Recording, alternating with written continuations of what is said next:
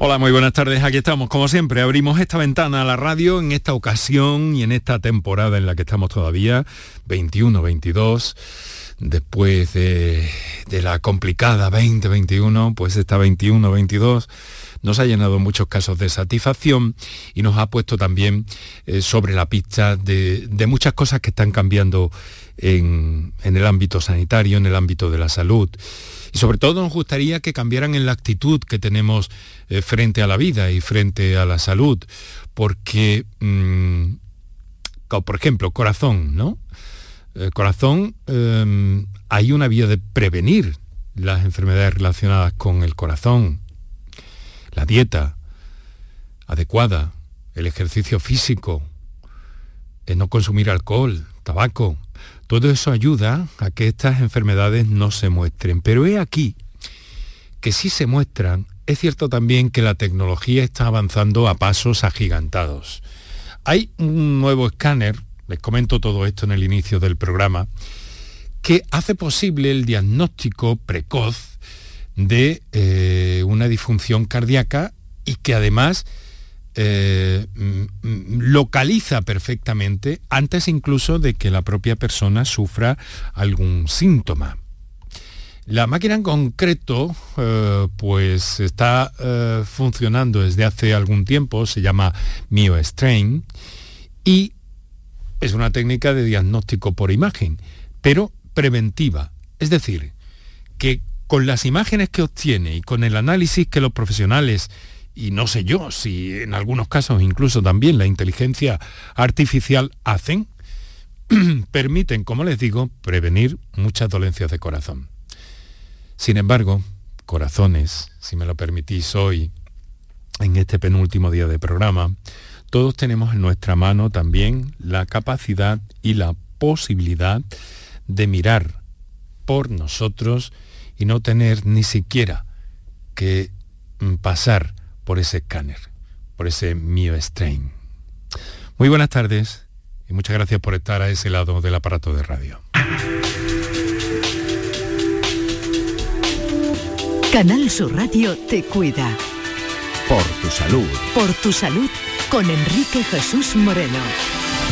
Es cierto que la ciencia, la tecnología en materia médica están avanzando en los últimos tiempos de forma vertiginosa en muchas ocasiones, con posibilidades, con nuevos hallazgos, con máquinas como las que le acabo grosso modo con, con, pincel grueso de, trazar. Pero eh, es cierto también que eso hace posible aquello del prevenir es mejor que curar. Y sobre todo prevenir es más barato que curar. No solo para nosotros mismos, también para los sistemas sanitarios, sean públicos, privados, de aquí o de allá. Especialmente esto afecta a los públicos. Pero aquí que todavía estamos en una etapa terapéutica en el que eh, tenemos más marcado en nuestra sociedad, y obviamente no es baladí, es una realidad de, nuestra sociedad, que eh, hay mucho que curar. Cuando consigamos eh, tener que invertir menos en curas e invertir más probablemente en prevención, pues vamos a conseguir un equilibrio que se me antoja muy interesante.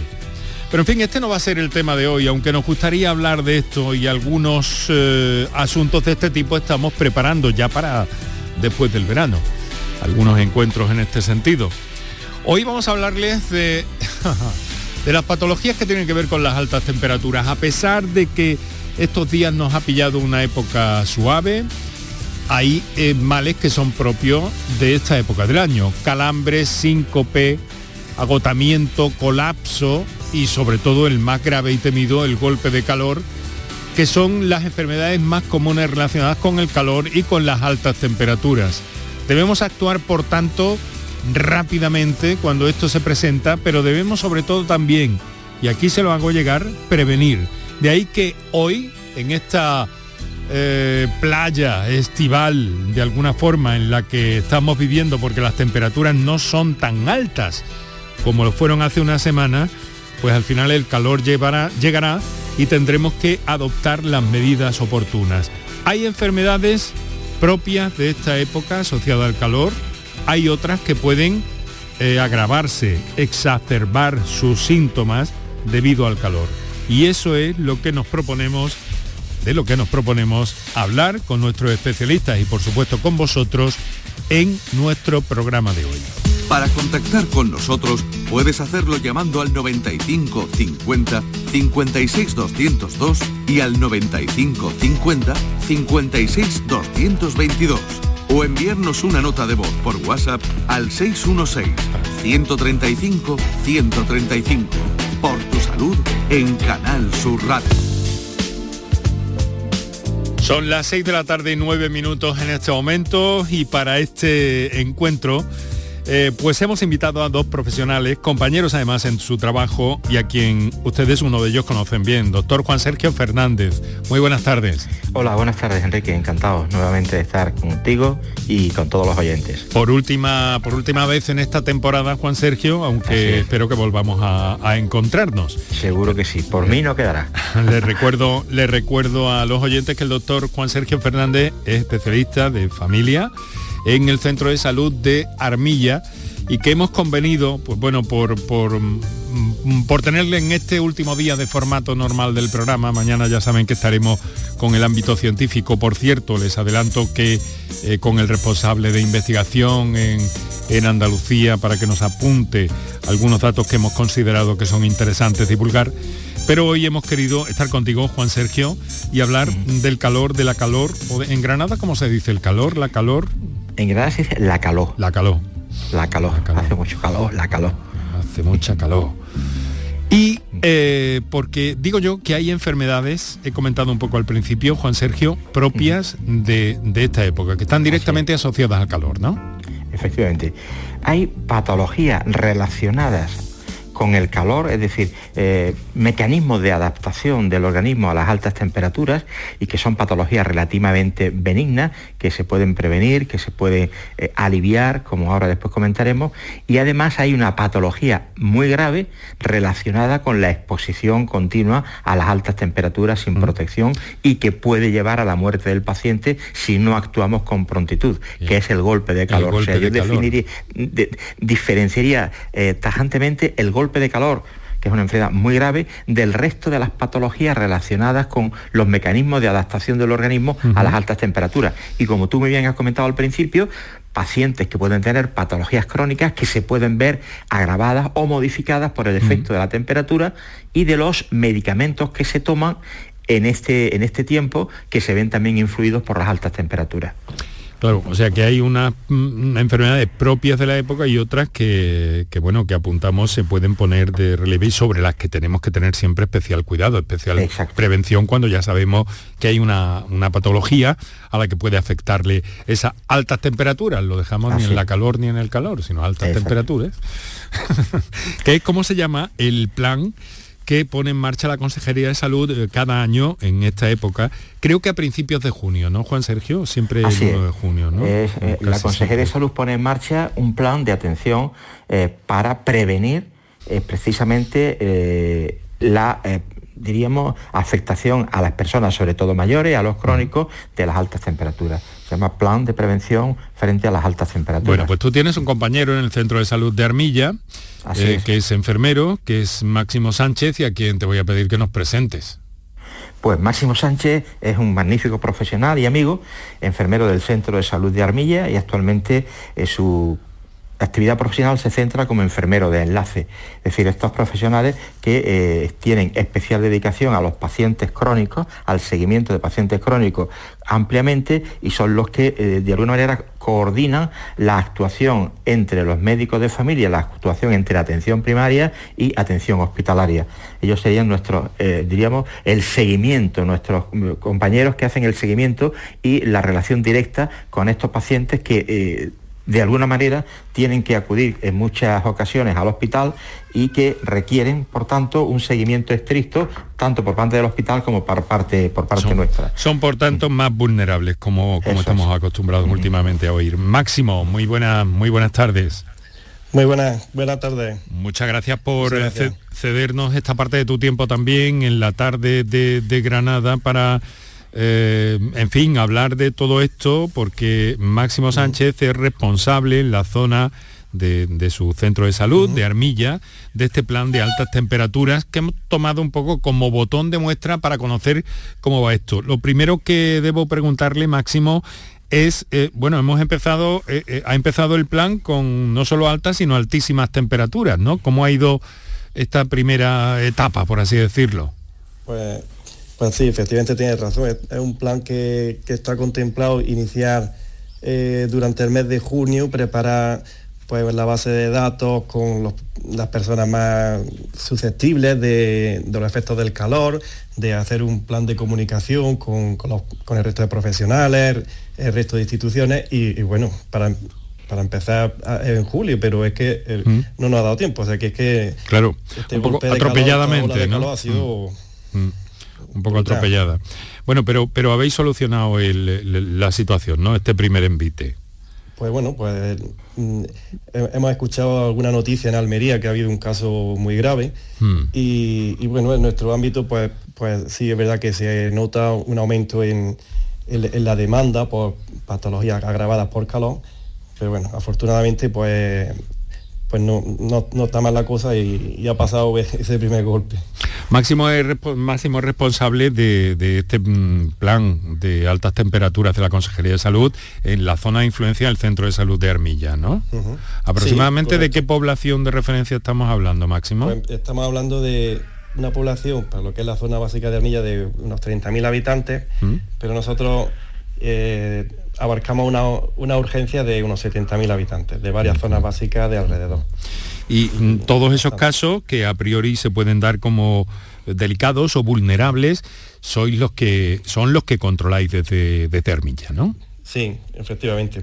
Pues pues sí, sí, eh, vamos a, recibir pues todos los, todas esas emergencias, urgencias o, simplemente agravamiento de, mm. Por el calor. Y el, seguimiento, esa, esa, lista que tenéis un poco de, seguimiento, de consulta, de comunicación con las personas más vulnerables, eh, ¿cómo lo organizáis?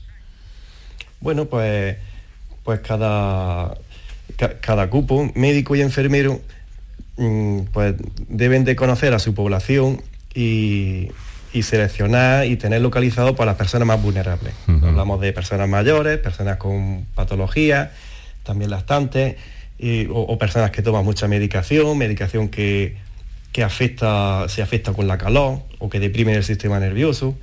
Y también pues personas que tienen situación de, poca habitabilidad, donde el calor le afecta mucho en, los domicilios. Y eso pues hay, un sistema a nivel eh, Andalucía, pues que cuando hay cuando las temperaturas están muy altas, pues, pues se les llama a la casa o hacemos una, educación activa, hacemos llamadas, vemos cómo están, les recordamos las medidas que deben de tomar, que se hidraten. Y esto pues lo hace cada médico, cada enfermero con su cupo. Debe, debe de conocer a su paciente, su población más vulnerable. Eh, Juan Sergio, eh, el control y la verificación de todos estos casos, eh, vamos a ir profundizando un poco en eso en, próximos, en los próximos minutos. Vamos a intentar conocer y vamos sobre todo a, hacer llegar a nuestros, a nuestros oyentes que a pesar de que, mm, de que, bueno, de que esta situación es tan real como, como todos sabemos y como nos la habéis descrito y demás, pero que hay mm, de alguna forma algunas medidas preventivas que podemos ir adelantando, ¿no?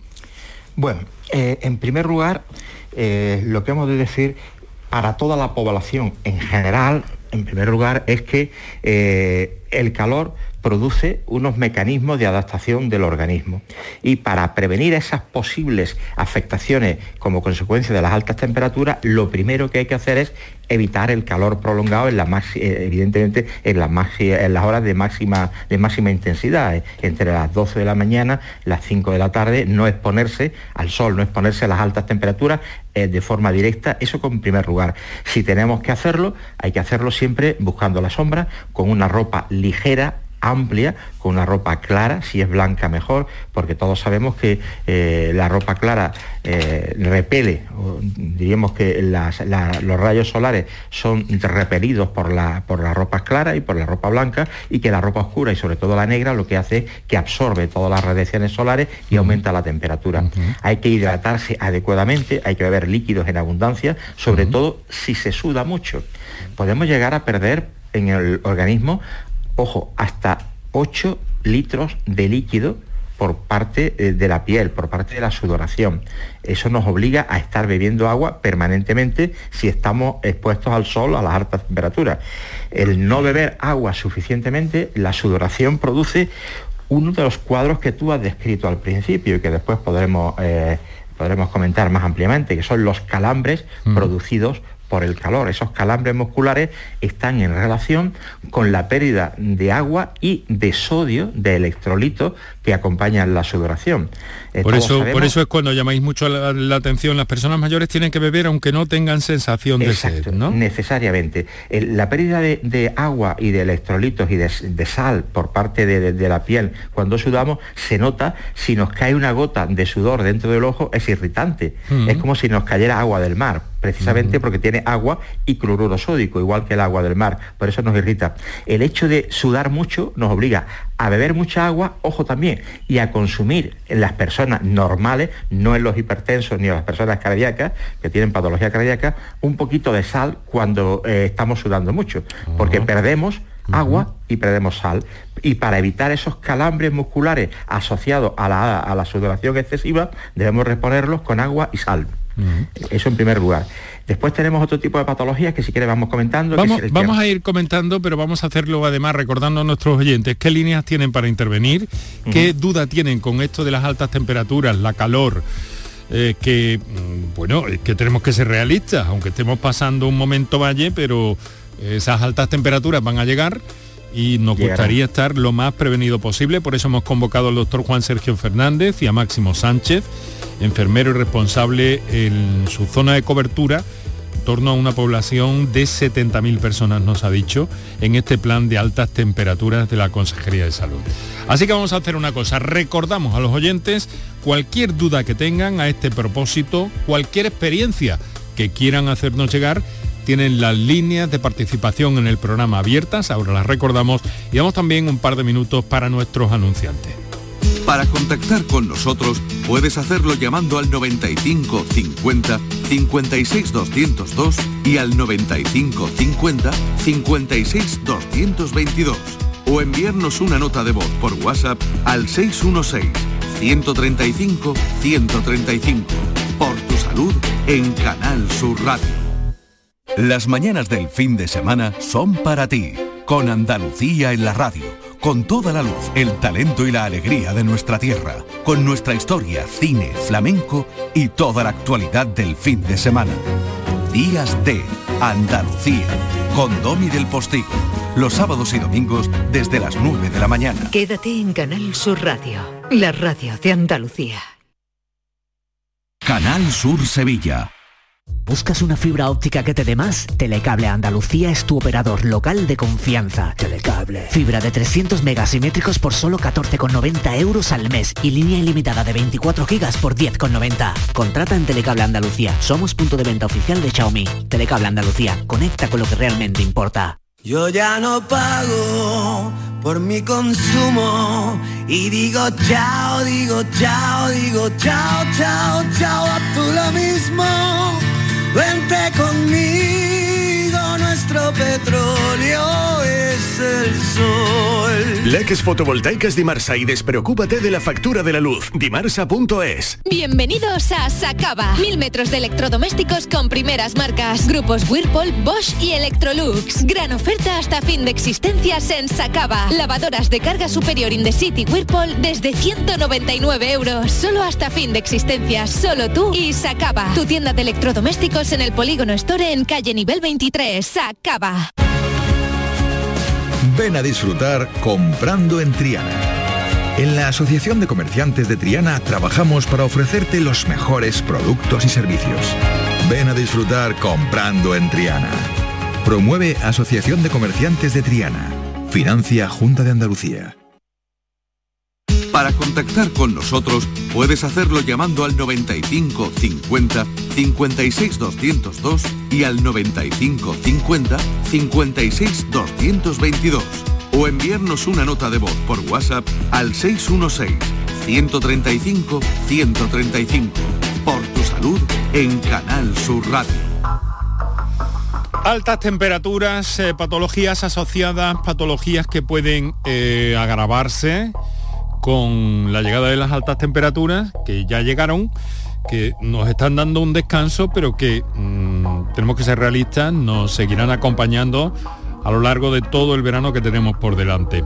Prevención de esas patologías más frecuentes ante las altas temperaturas del verano es lo que eh, el argumento que tenemos hoy en el programa y con vuestra participación para cualquier asunto que, que, que se os antoje preguntar. Yo sé que todos sabemos lo que es el calor, todos sabemos cómo nos afecta individualmente. Por cierto, algunas personas de un modo distinta que a otras. Ahora le voy a preguntar a Juan Sergio sobre eso. Pero eh, mm, hay un asunto también que, eh, que, en fin, que debe, que debe preocuparnos en el ámbito de la prevención y en el ámbito de personas con enfermedades que puedan ser especialmente sensibles a estas, a estas temperaturas. Eh, son las 6 y 25 de la tarde, entramos en la segunda zona de nuestro programa eh, quiero saludar aquí a esos oyentes que nos escuchan durante la redifusión de este espacio en la madrugada de la radio, a todos aquellos que lo hacen también a través de la plataforma canalsur.es o Canal Sur Más y en la aplicación de la radio Canal Sur Radio para los teléfonos inteligentes, para todos los tipos eh, posibles. Hay una descarga y eso te permite acceder a cualquier audio de esta marca, Canal Sur Radio, en cualquier parte del mundo y a cualquier hora del día o de la noche. Estamos también en redes sociales, arroba por tu salud y eh, en facebook.com barra por tu salud. Juan Sergio, eh, hay una cosa, ¿no? Eh, ¿Por qué las personas percibimos el calor de forma distinta? Bueno, parece una obviedad, ¿no? Cada uno cada uno. Efectivamente. Dice el dicho popular. Cada uno, cada uno. Cada uno, cada uno, pero... Lo que se llama una idiosincrasia especial con Sí. respecto a la percepción de la temperatura, Eso tanto es. del calor como del frío. Es decir, hay personas eh, que el calor les afecta más ¿Mm? y toleran mucho mejor el frío y justo al contrario, hay personas que el frío lo toleran muy bien y el calor mal. Pero eso es la, diríamos, idiosincrasia personal de cada uno. Sí, pero, Y- pero eso tiene una base fisiológica, ¿no? La base fisiológica son los mecanismos de adaptación a las temperaturas. Es decir, que cuando hace calor, pues lógicamente nuestro organismo responde a la alta temperatura con un termostato, entre comillas, que, que disponemos dentro de nuestro cuerpo y pone en marcha pues procesos de adaptación, entre otros, pues por ejemplo pone en marcha lo que se llama la vasodilatación eh, sanguínea, tanto a nivel arterial como a nivel venoso. A nivel arterial esa vasodilatación lo que hace es que el paso de la sangre por los las arterias y las arteriolas que hay debajo de la piel es más lento, las arteriolas, las arterias se abren ese paso más lento y, y de un, con unas arterias más abiertas por debajo de la piel, lo que hace es aumentar la superficie de exposición de la sangre a la piel para que en esa eh, mayor superficie de exposición haya mayor pérdida de calor por parte del organismo y la temperatura interna no suba.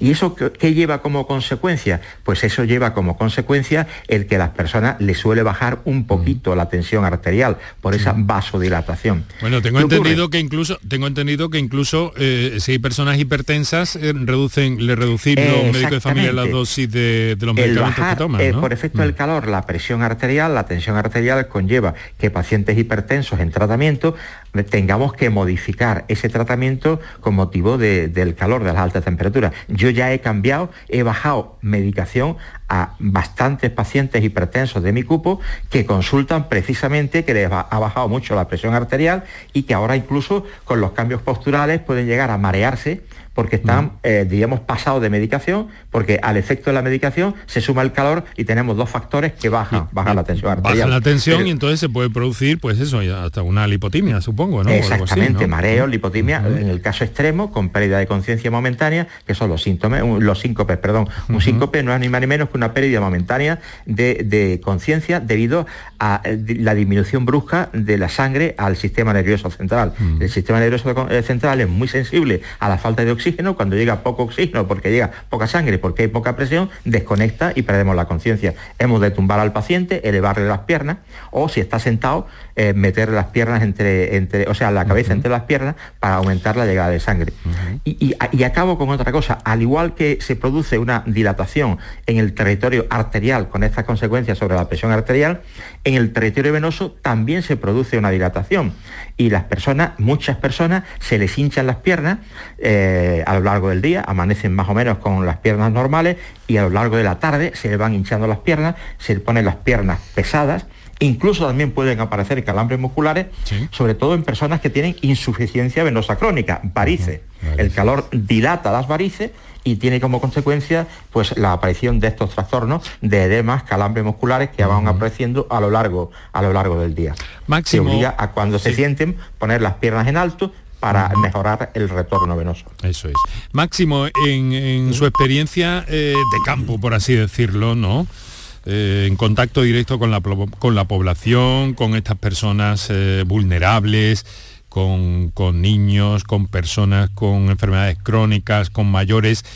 A mí me gustaría que me dijeras si mm, somos esas personas o el entorno, si somos mm, conscientes de, porque vamos a ver, todos sabemos que debemos refrescarnos y demás, ¿no? Pero hay un paso más, es decir, podemos prevenir de una forma más sólida, más contundente, todos sabemos lo que es el calor y en principio cómo protegernos.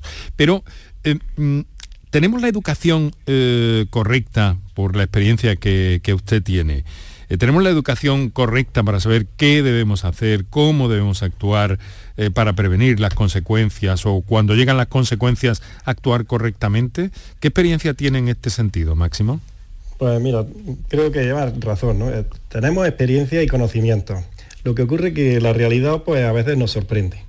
Y aquí el sentido común funciona bien, pero a veces se nos escapa, porque muchas hace poco estábamos en un aviso y, estaban a mediodía, en vez de tomando cosas frescas, pues comiéndose un potaje caliente, con lo cual estaban sudando allí, pues claro. Y, ejemplos como estos, pues, pues, van con ropa ajustada o, conductas que no, que no son propias de, para combatir el calor.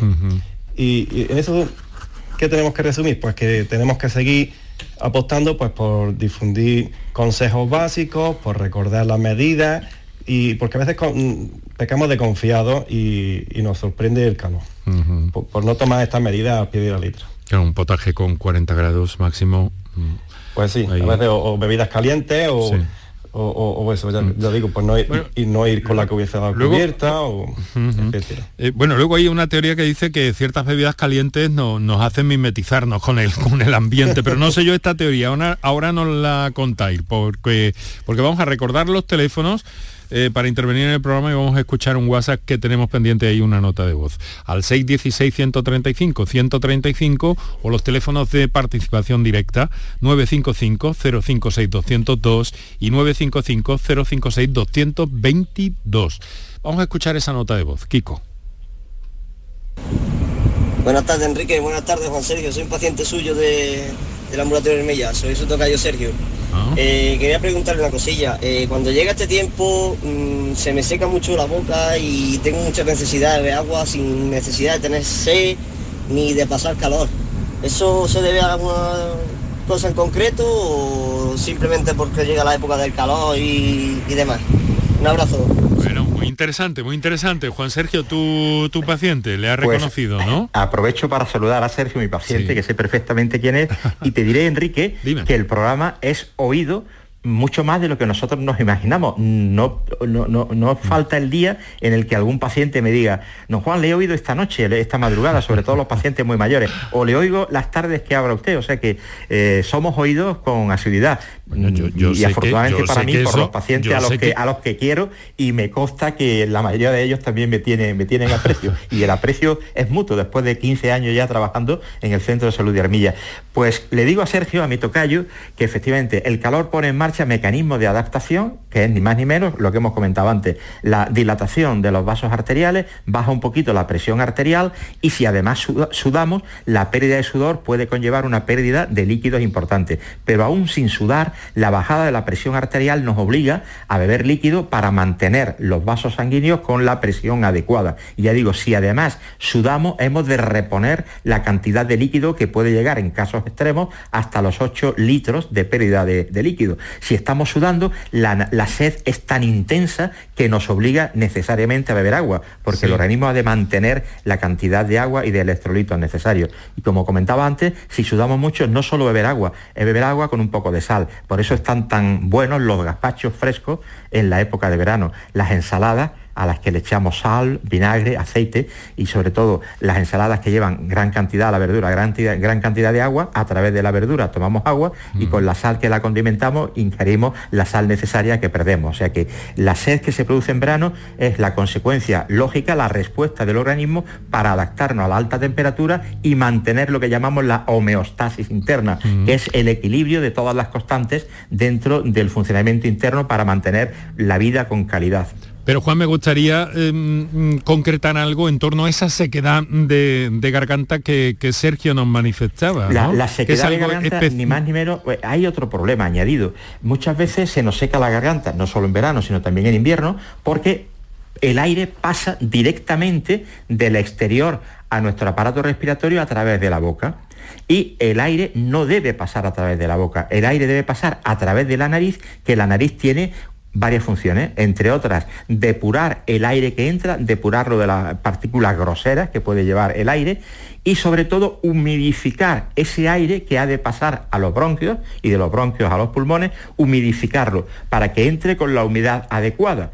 Por eso las personas roncadoras de noche significa que directamente el aire obvia el paso de la nariz, no se humidifica, pasa directamente a los pulmones a través de la boca, reseca la mucosa de la garganta, la irrita, ese, ese aire tan reseco irrita la garganta, produce sequedad en las mucosas, tos, y, sobre todo cuando uno ronca es que está metiendo aire a presión por la garganta, con lo cual el efecto directo sobre la faringe es mayor. Yo recomiendo en muchos casos a mis pacientes roncadores, primero que pierdan peso, que eso le evita los ronquidos, y en segundo lugar que pongan un contenedor con agua en la habitación eh, para aumentar la humedad del ambiente. Es efectivo, ¿no?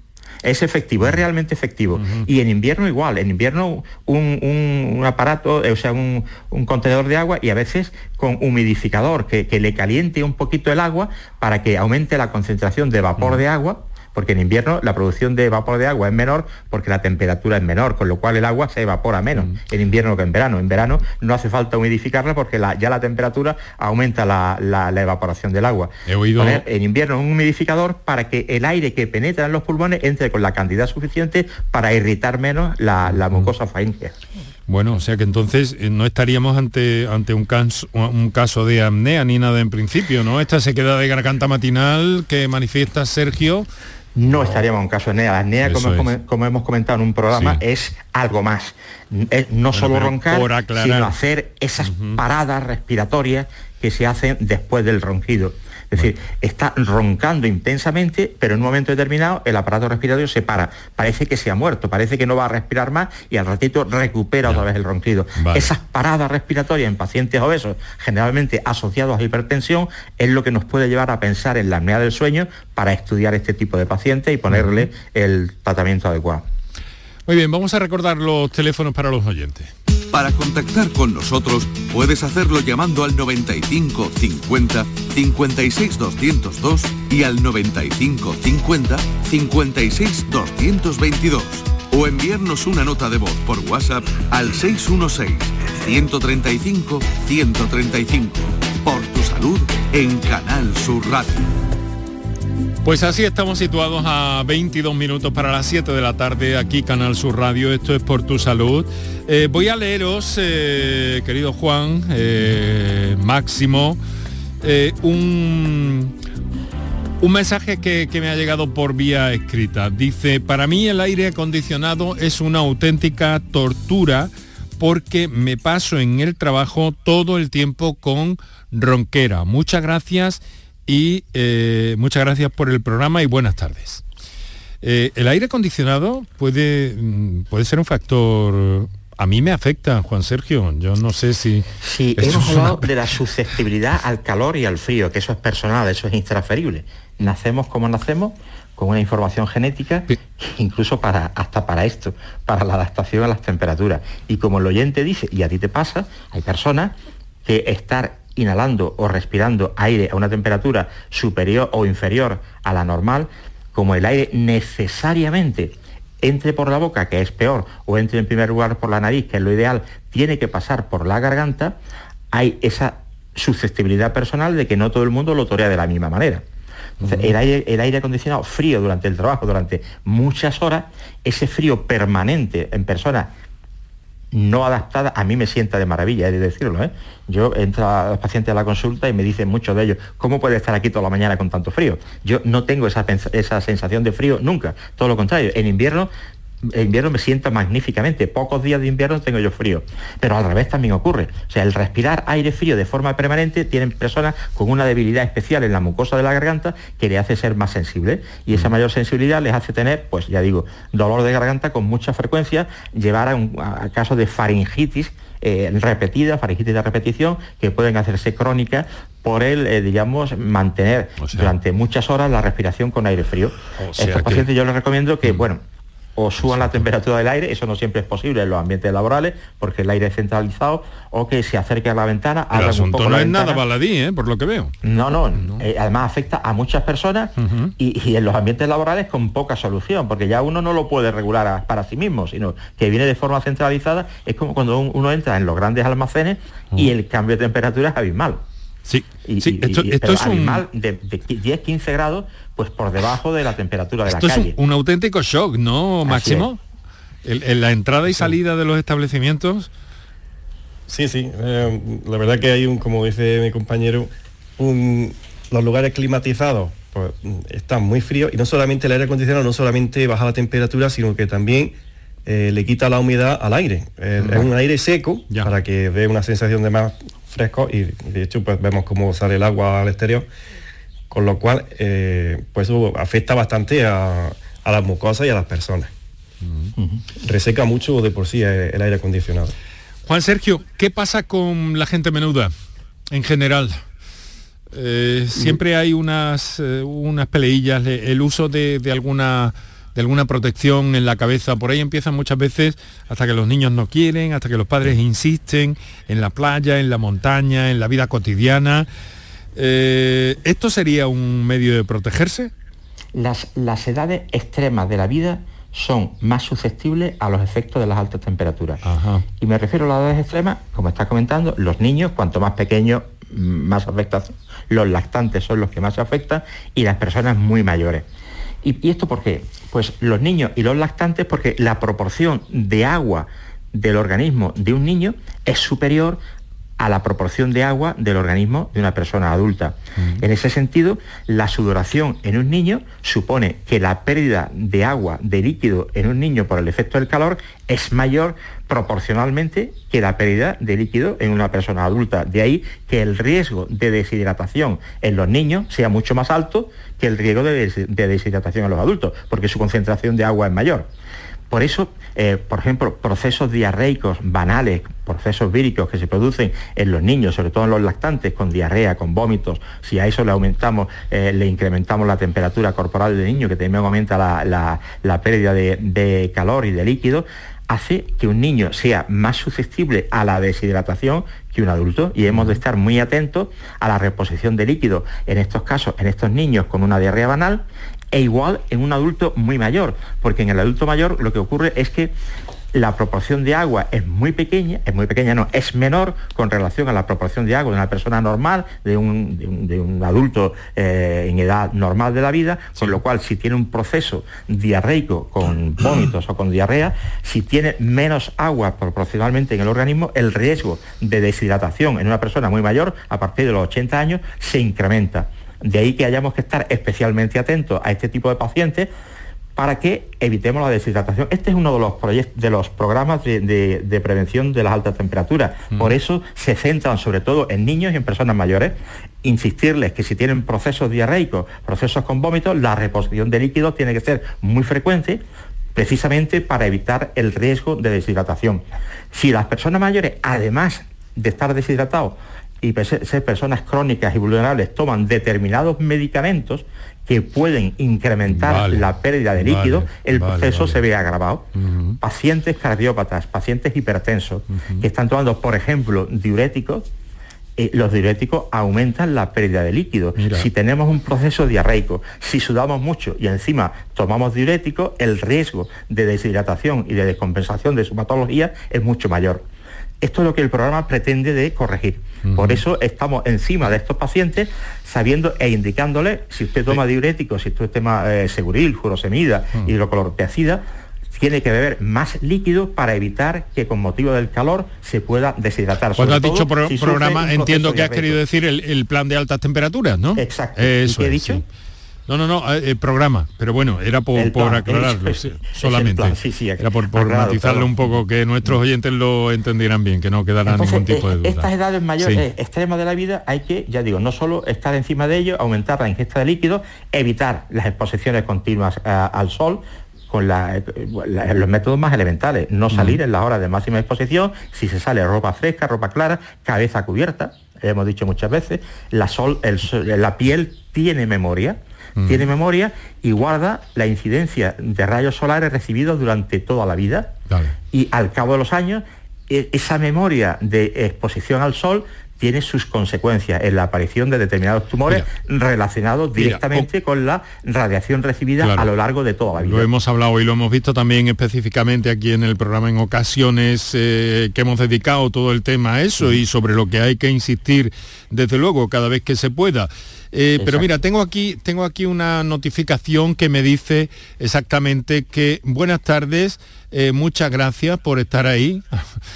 Y a mí, eh, más que agua con sal, como han dicho ustedes, me gusta tomar agua fresca, agua con limón. ¿Hago bien o, es aconsejable o no? Es absolutamente aconsejable. El incrementar la ingesta de líquidos es imprescindible.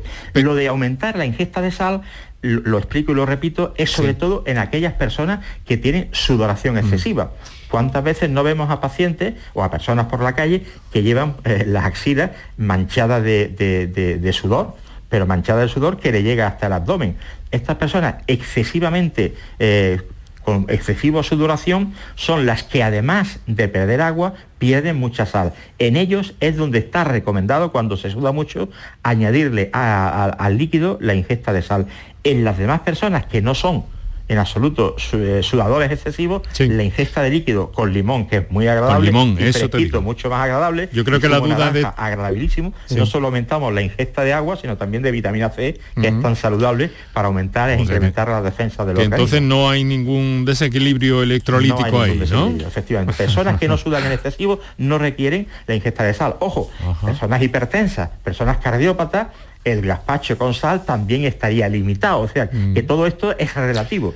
Eh, eh. Una persona que tiene hipertensión arterial y una persona que padece del corazón o del riñón no debe incrementar la ingesta de sal, aunque sude. Es decir, que, en este tipo de pacientes todos los consejos son eh, mm. relativos y hay que hacerlo de una forma personalizada. Bueno, mencionado el gazpacho, el gazpacho que probablemente sea el, alimento elaborado más inteligente por antonomasia. es, rico en casi todo, ¿eh? Sí. Y teniendo cuidadito con esa prevención, con ese chorrito de sal o esa cucharadita de sal, pues mejor que mejor. Bueno, vamos a hacer una pausa para nuestros anunciantes. Enseguida eh, seguimos a vueltas con el calor y el plan de altas eh, temperaturas. Para contactar con nosotros puedes hacerlo llamando al 95 50 56 202 y al 95 50 56 222 o enviarnos una nota de voz por WhatsApp al 616 135 135 por tu salud en Canal Sur Radio. Luces, cámara, a acción. Descubre un Coín de cine, por sus ricos productos de la tierra, por su encanto como ciudad de rodaje, por su color, su gente, alegría y vida, por su naturaleza, sus campos, su arte y cultura. Descubre Coín, una ciudad de cine. Ayuntamiento de Coín. Está en nuestras manos proteger aquello que estaba con nuestros pies. La tierra, los árboles, la flora, la fauna, la vida. Cuidar del entorno natural de Andalucía es tarea de todos, porque tu responsabilidad ayuda a evitar incendios, porque nuestro compromiso es velar por tu seguridad. Contra los incendios, este verano protege Andalucía. Junta de Andalucía.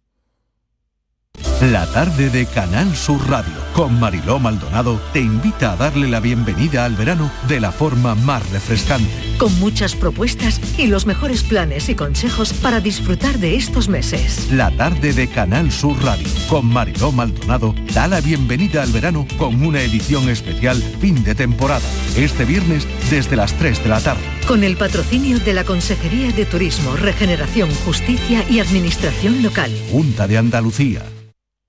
Gente de Andalucía te invita a conocer este sábado Coín, una de las joyas del Valle del Guadalhorce. Un destino lleno de sorpresas. Descubre la fiesta de la naranja, la romería, la semana de cine, unos paisajes fascinantes y un turismo interior y gastronómico que te asombrará. Gente de Andalucía. Este sábado desde las 11 de la mañana desde el Ayuntamiento de Coín, con la colaboración del Ayuntamiento de Coín. Para contactar con nosotros puedes hacerlo llamando al 95 50 56 202 y al 95 50 56 222 o enviarnos una nota de voz por WhatsApp al 616 135 135. Por tu salud en Canal Sur Radio. Aclimatación, acomodación a las calores, eh, que todavía, las calores todavía más, eh, más, más duro que la calor, incluso me parece a mí, ¿no, Manuel? Que me decías antes, la calor, la calor. Las calores ya, eso ya es el acabose. Eh, lo cierto es que eh, hay cosas que debemos hacer, hay cosas que debemos tener en cuenta. A mí me gustaría, porque vamos recapitulando un poco y todavía tenemos algunas cosas pendientes, pero vamos a ver, eh, mm, Máximo, a una persona eh, como referente que eres eh, enfermero y responsable del plan de altas temperaturas, que es asistencial y para personas vulnerables, pero yo siempre me pongo en la piel de trabajadores que muchas veces tienen que trabajar al aire libre por sus ocupaciones, en el campo, en la construcción y que eh, bueno pues a veces están muy muy expuestos. Fíjate que además los periodos de calor se van alargando y recientemente eh, varios varios sindicatos han pedido que se estire un poco también el periodo de el periodo de, de jornada eh, continua no Eh, porque Sí. llega septiembre, pero bueno, es que en septiembre también tenemos unas temperaturas que no son nada recomendables. Pero entonces, ¿qué protección de entrada tendría que tener esa persona cuando sale de casa a trabajar, Máximo? Pues es un- es una cuestión muy importante porque es uno de los colectivos más expuestos a, a la intemperie y a, a- a estas olas de calor, pues deberían de, de ir con ropa que no esté muy ajustada dentro de- del habituallamiento de seguridad, que sea ropa holgada, con la cabeza protegida para el sol y es fundamental pues tomar un agua mm, muy continuamente, aún sin tener necesidad de beber. Y bueno, incluso pues recomendar que no, que no se haga un trabajo al sol, si es posible, tendrían que, que adaptar. Hay, hay veces que es imposible, pero en la medida de lo posible. Estamos cada vez vemos más gente trabajando en el campo de noche, porque, Ya, o sea, porque está- no se tiene también horas como el día y, y es que de día, bueno, en estos días de calor eso era inhumano. Ya, ya, ya. Y eso hay que, hay que intentar evitarlo. Y luego está el tema de la, una insolación que es, Juan Sergio. Ahí, ahí quería llegar, no quería terminar el programa sin, sin hacer mención a esto, que es un problema grave y que hemos de estar atentos a los primeros síntomas, que es cuando podemos poner remedio y evitar que llegue el golpe de calor que puede O conducir sea que a la entonces muerte. tiene que ver, ¿no? De insolación a golpe Claro. de, de calor Claro. hay una hay un Ah, grado, es, ¿no? es un paso, es el, el estadio previo, podríamos Vale, hablar. vale, vale. Es. Y a lo que, a lo- a- a- al hilo de lo que dice mi compañero y amigo Máximo de ropa holguera, eh, yo quiero hacer- poner un ejemplo que todo el mundo lo va a reconocer. En las películas, cuando vemos películas rodadas en el desierto, cuando vemos los, los países árabes, van o en caballo, o van andando, o van en camello, como suele ser muy habitual, vemos que llevan chilabas, vemos que llevan ropas que están muy holgueras, son holgadas, que permiten el paso del aire entre la ropa y el cuerpo para mantener la aireación. Y todos van con la cabeza cubierta, precisamente para evitar el efecto de los rayos del sol y de las altas temperaturas sobre la cabeza. ¿Por qué? Porque el efecto directo sobre el sol eh, del sol sobre la cabeza puede producir dolor de cabeza, dolores musculares generalizados. Entonces, una insolación que es insolación no es ni más ni menos que el haber estado durante varias horas expuesto al sol y a las altas temperaturas. El efecto directo del sol sobre la cabeza produce cefalea, dolor de cabeza y a la larga, si ese tiempo, si se alarga en el tiempo la exposición y sin tomar las medidas adecuadas, sin beber y sin estar protegido, el esfuerzo mantenido de estar trabajando al sol hace que también se produzca aumento de la temperatura por el trabajo muscular. Los músculos cuando trabajan generan calor, calor interno que se suma al calor exterior de los rayos solares. Entonces, claro, al, estar, al estar esas, esas túnicas, esas chilabas que han mencionado, que no se me vaya la idea, eh, digamos que más expuestas, pero permitiendo el paso de aire tal y cual, eso hace también que la propia autorregulación térmica del, del cuerpo se mejore, ¿no? Claro, ah. no vemos a nadie por el desierto con traje y corbata, porque eso impide la aireación del cuerpo. Ni con una camisetita de manga corta, porque tampoco funciona, ¿no? Ni camisetita pegada al cuerpo, tampoco mm. funciona, o sea que debe ser ropa, chilaba, eh, porque la cultura popular eh, hace que eh, las poblaciones expuestas a las altas temperaturas vayan adaptando su vestimenta y se vayan acomodando a esas temperaturas y, sin, estudiarlo, sin saberlo, lo que hacen ni más ni menos es protegerse de mm. los efectos del calor sobre su organismo. Las películas en este sentido son muy ilustrativas y los oyentes lo, entenderán perfectamente. Entonces, hilando con lo anterior, la exposición directa a los rayos del sol sin la ropa adecuada, sin la hidratación adecuada, hace que empecemos con dolor de cabeza, dolor muscular, eh, nos baja la tensión, debilitamiento. Si se sigue exponiéndose a esa alta temperatura y al sol, se puede pasar de lo que es una simple insolación, que puede ser reversible, retirando al paciente del sol, mm. dándole antitérmicos, manteniéndolo en observación, controlando las constantes vitales, su temperatura, su tensión arterial y su pulso. Si seguimos exponiéndolo al sol, eh, ese, efecto del calor puede llegar a producir lo que se llama el golpe de calor. ¿Qué eso qué es lo que hace? ¿En qué consiste? El golpe de calor significa que el termostato del organismo deja de funcionar. Por estar funcionando de manera excesiva para tratar de adaptarse de manera eh, continua y, durante mucho tiempo a la alta temperatura, ese termostato deja de funcionar.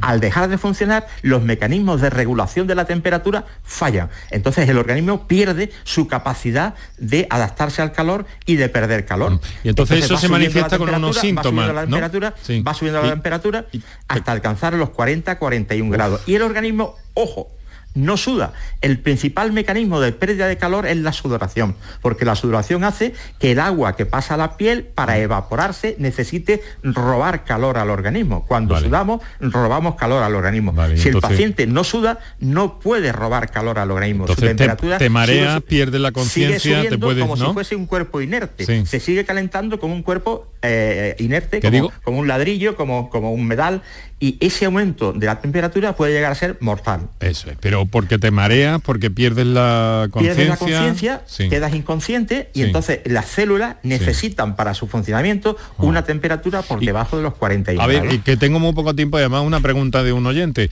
Eh, Juan Sergio, pero entonces si ves que se te viene encima un golpe de calor, ¿qué puedes hacer? Inmediatamente refrescar a la persona, quitarla de la temperatura, echarle agua, agua por encima, echarle agua en la cabeza, darle agua, refrescarlo y llevarlo inmediatamente a urgencia. Un golpe de calor puede matar a una criatura. Vale. Ojo, dato del golpe de calor, paciente con alta temperatura, 40 o 41, tocarle la piel, la piel está hirviendo, no suda, no hay sudoración, eso es clave, está osnubilado, es decir, no responde a los estímulos, sí. o en caso extremo inconsciente. Inmediatamente enfriarlo y al, y al servicio de urgencia. Que, nos vamos a meter en la temporada 2022-2023. Oye, un mensaje. Hola, buenas tardes. Me parece muy interesante. En verano la cerveza tan rica y tan fresquita que está, ¿es aconsejable tomarla eh, para combatir el calor? Bueno, yo mm. diría que ningún alcohol es, es recomendable desde el punto de vista saludable. Está fresquita, está agradable, pero es mejor el agua eh, que está igualmente fresquita y saludable, y si es agua con gas, pues igual de fresquita. No es recomendable en ningún caso el consumo de alcohol En ningún caso. Nunca es saludable el consumo de alcohol. ¿Y los refrescos máximo? Mm, refresco sí, cuidando de, no tomar, siempre mejor agua con limón que refresco en, cantidades grandes. Y como bien habéis dicho, el alcohol no es recomendable porque tiene un efecto mm, depresor del sistema nervioso que hace que, se depriman esos mecanismos de compensación. Muy bien. Bueno, queridos amigos, pues que os voy a decir que un abrazo muy grande, que feliz verano y que no...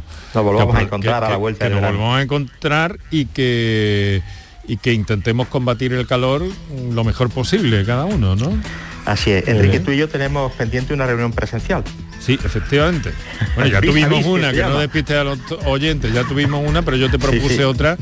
Y sí, ya tomaremos un, agua con gas y limón. Esa, agua con gas de aquí de, Granada, de Majarón. Eso Un fuerte abrazo, querido Juan Sergio Fernández, especialista de familia, Centro de Salud de Armilla, y Máximo Sánchez, que nos ha acompañado hoy. Que sea un verano lo más llevadero posible. Eh, desde ese punto de vista y en la atención que prestáis a ese grupo de referencia de personas de 70.000 en el entorno de Armilla, en Granada. Eh, máximo, responsable en la zona del plan de altas temperaturas. Un saludo muy fuerte, un abrazo muy fuerte para todos y lo dicho, que nos vemos hasta luego. Y aquí lo dejamos, eh, mañana volvemos a las 6 de la tarde, vamos a dedicar el tema cómo está la investigación en materia de salud en Andalucía, algo fundamental también. Y el mejor de los saludos de Kiko Canterla, a quien le envío un fuerte abrazo y le deseo un mejor verano. A Juan Carlos, eh, no, a Antonio Carlos Santana que ha estado en el control de sonido, Manuel Viedma en la realización. Hasta mañana.